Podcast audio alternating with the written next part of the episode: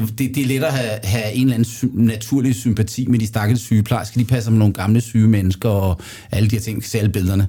Men det der med en pilot, der tjener halvanden million om året, den er, den er lidt sværere at gå ud og, og tale om den danske model, ikke? når du lige har fået aflyst din ferie.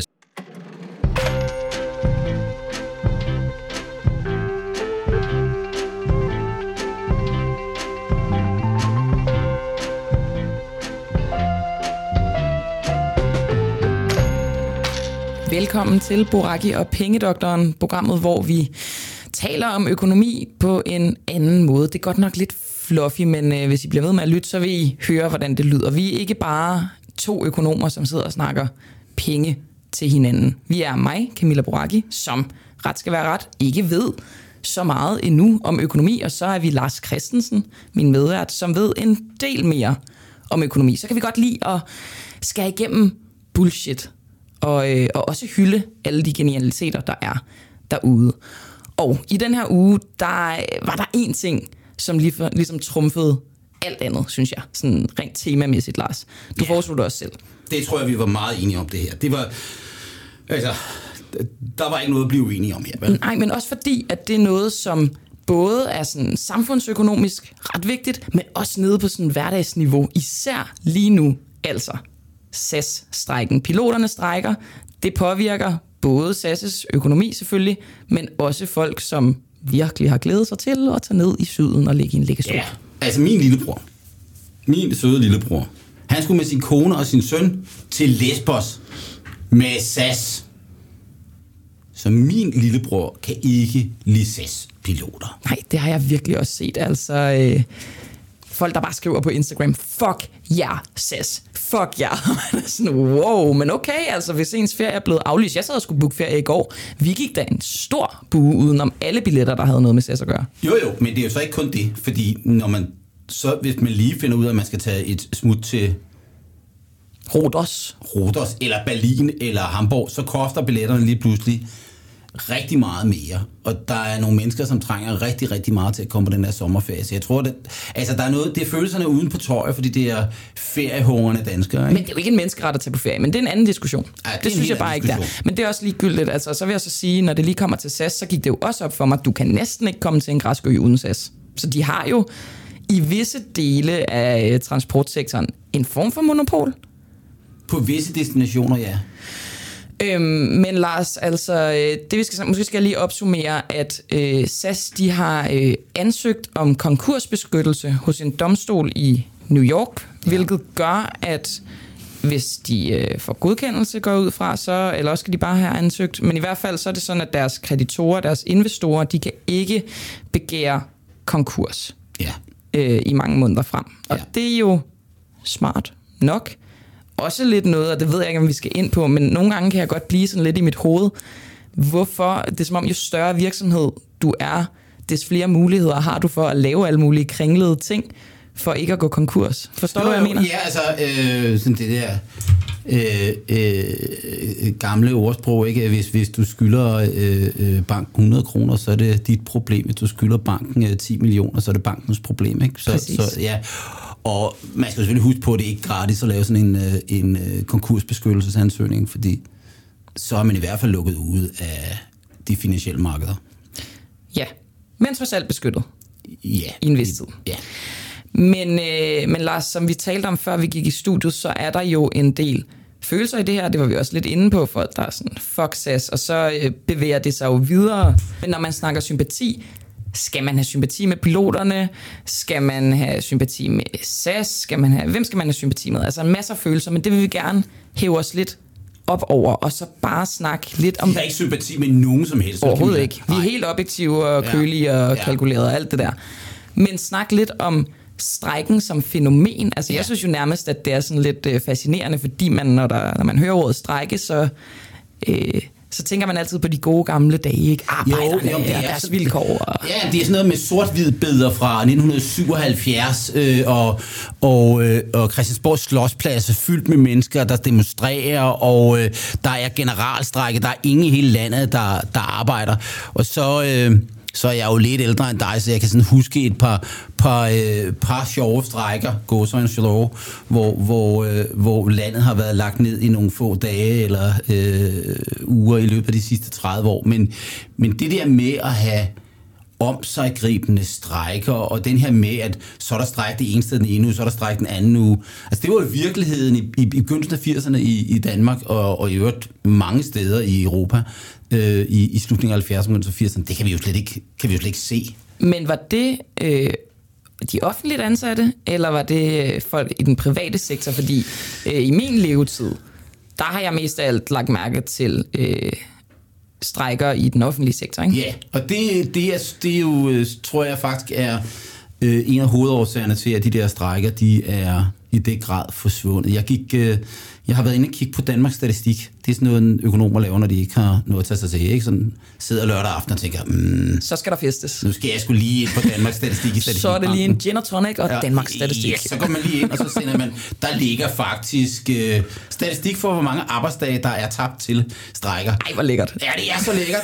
Og problemet er så bare, at grafen er umanerligt kedeligt, fordi den er nærmest bare flad, og så er der, så er der tre af de der øh, øh, strækker de sidste 30 år, som netop er de der strækker, som du kan huske, sygeplejekonflikter primært, ikke?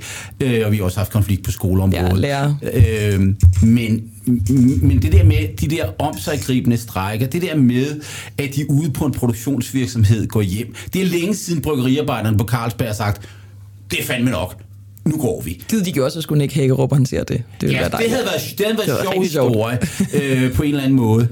Øh, det var ikke nogen opfordring til øh, overenskomststridige arbejdsnedlæggelser, men alligevel kunne det være lidt sjovt. Få lidt gang i gaden. Ja, og det kan vi også godt lide, for så har vi noget at tale om.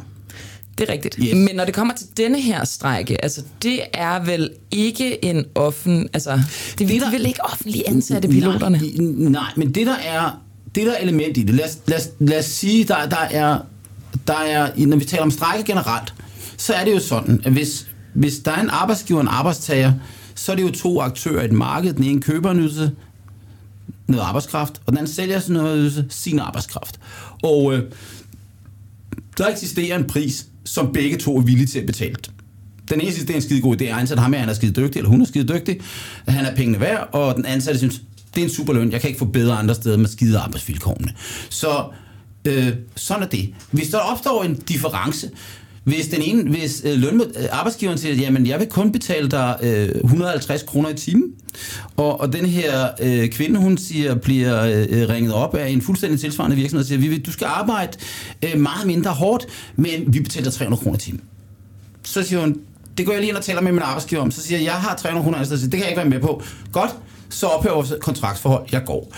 Og øh, det, er jo det, det er jo den frie konkurrence, kan du sige, der eksisterer på store dele af det danske arbejdsmarked. Og forskellen fra det og tilbage til 70'erne. Tilbage i 70'erne, der havde vi langt mere, 60'erne og 70'erne havde for det første langt mere industriarbejdere. Vi havde kollektive overenskomster på langt flere områder af arbejdsmarkedet, end vi har i dag. Øh, og der sker også et eller andet tidspunkt i løbet af 80'erne noget i forhold til, at fagforeningerne ønsker ikke at føre de der konflikter.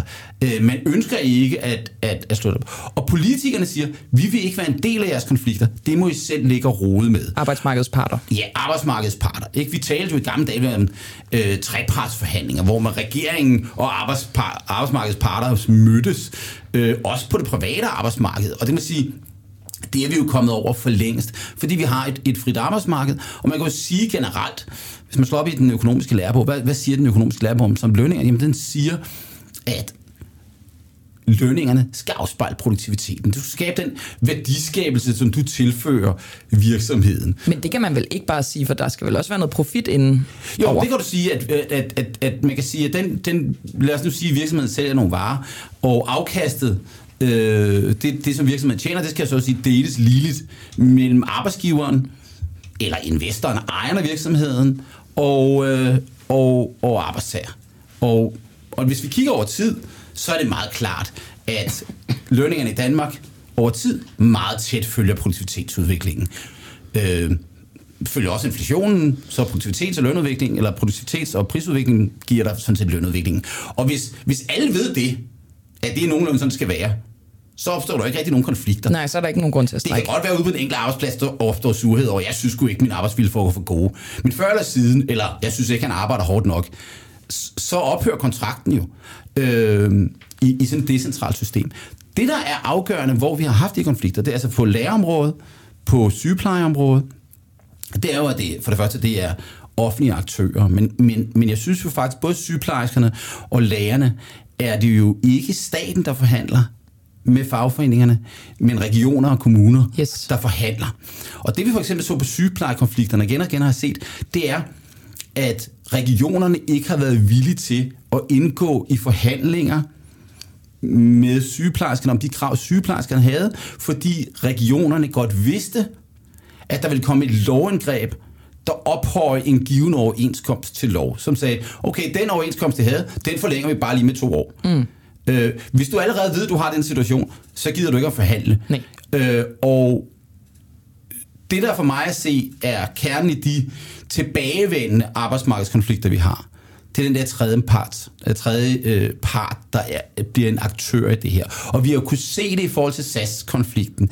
Øh, vi har jo set, at det kan godt være, at øh, SAS ledelse og, øh, og øh, SAS fagfor- øh, piloternes fagforening forhandler med hinanden, men der foregår lige så meget ude i den offentligheden. Ikke? Jeg så, at piloterne havde, har indrykket annoncer, og der er billboards forskellige steder om, hvor forfærdeligt de har det, og, og, og samtidig er SAS' ledelse ude og fortælle om, hvor forfærdeligt piloterne agerer, og det er en katastrofal situation for SAS. Og begge parter har jo et eller andet sted ret, og man kan jo godt forstå dem. Og øh, hvis vi nu kan prøve at lægge til side, at min lillebror ikke kan komme til Lesbos, og at det er skide irriterende, og at det lyder meget hult, når meget vel, højt lønnede piloter taler om armod. Ja, det er jo unægteligt nemmere at få sympati med en sygeplejerske.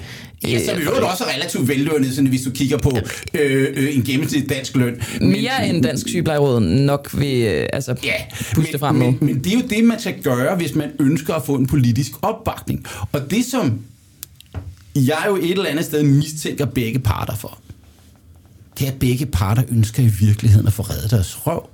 Og der kommer nogle ejere, og det vil sige de skandinaviske stater, og siger, ved I hvad, vi skyder nogle flere penge i SAS, så vi kan I lige ordne den her konflikt. Så skal I ikke skære lønninger ned med 30 procent, så skal I kun justere dem med 10, eller lad os lige finde et eller andet ud. Og det, som man selvfølgelig ønsker for begge parter af, det er jo det i et eller andet omfang. Men er det et sandsynligt scenarie, fordi altså, øh, ud fra Jeg SAS tror- i knæ, altså hvis de får en kapitalindsprøjtning, det kan man måske godt stille spørgsmål, sætte spørgsmålstegn ved, om den de vil. svenske regering har jo været ret klar i. Præcis. Det slutter nu.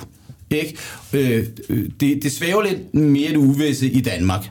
Og, og, og, og, og det, der er jo interessant, det er, at hvis vi har en socialdemokratisk regering, det har vi jo i, i, i alle de nordiske lande, ikke? Øh, hvis, hvis en socialdemokratisk regering bliver set som værende godsøjne på arbejdsgivers side, og trumler Ja, det ser ikke pænt ud.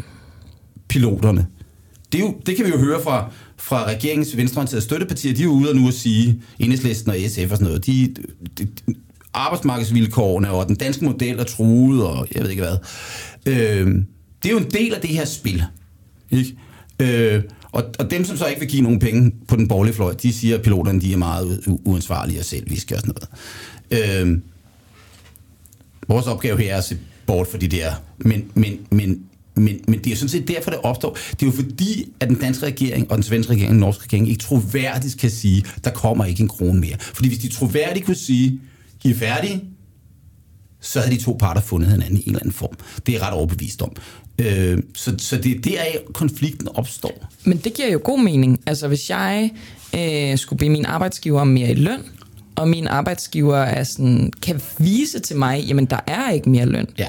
så er der måske ikke så meget en ko på isen. Så kan jeg godt se, jamen det giver jo ingen mening for mig at strække, der er ikke mere i kassen. Ja. Men som jeg forstår det, så det du siger er, at begge parter forventer, at der vil komme flere penge i kassen. Jeg ved ikke, om de forventer det, men de, de, de, de, de er i hvert fald ikke klar, klar på, hvad, hvad udfaldet af det er. Og, og, og jeg tror, vi skal også huske på, at SAS er jo, forskel, er jo forskellige virksomheder i de, i de nordiske lande, altså de skandinaviske lande. Øh, SAS har ikke den rolle i, det dan, i den danske flyforbrugers øh, øh, øh, forbrugsvalg, som før i tiden. Vi har masser af muligheder, øh, især øh, Kastrup er sådan en international hop, der er masser, der flyver derfra. Men hvis vi har i Norge for eksempel, der er masser af SAS-ruter, der flyver til meget små destinationer, som ikke er lønsomme. Og det er jo selvfølgelig en bekymring i Norge, det er, jamen er der sådan en kritisk infrastruktur, som går ned, hvis SAS går ned? Kan vi så ikke flyve til Svalbard? Øh, fordi der simpelthen ikke er nok, altså nu bliver det bare lige basic, ikke? Ja. Fordi der ikke er nok, der vil flyve til Svalbard, øh, Svalbard så der... Øh, er ingen rent, som der er nogen, der flyver til Svalbard. Nej, nej, men sådan markedsmæssigt ja. vil det ikke give mening for et flyselskab at lave hyppige ruter dertil. Ja, præcis. Det vil simpelthen være alt for dyrt, øh, og så kan man sige, jamen, så kan man diskutere samfundsøkonomisk, hvad det rigtige så er i den situation.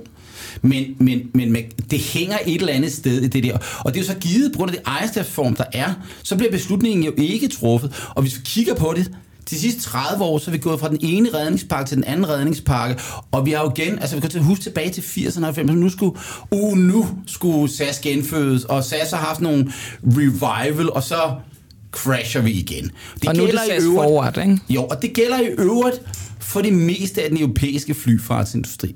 At, at, at vi, vi lever i det der øh, semi-offentlige, semi-private, hvor der er private aktører, private lavprisselskaber, der flyver på de profitable ruter, så er der nogle offentligt finansierede, offentlige eje selskaber, der flyver mere, men som også typisk er dårlige at drive, mere ineffektive, dyre, øh, som har kæmpe problemer. Og det er lidt ligesom, at der, der er en...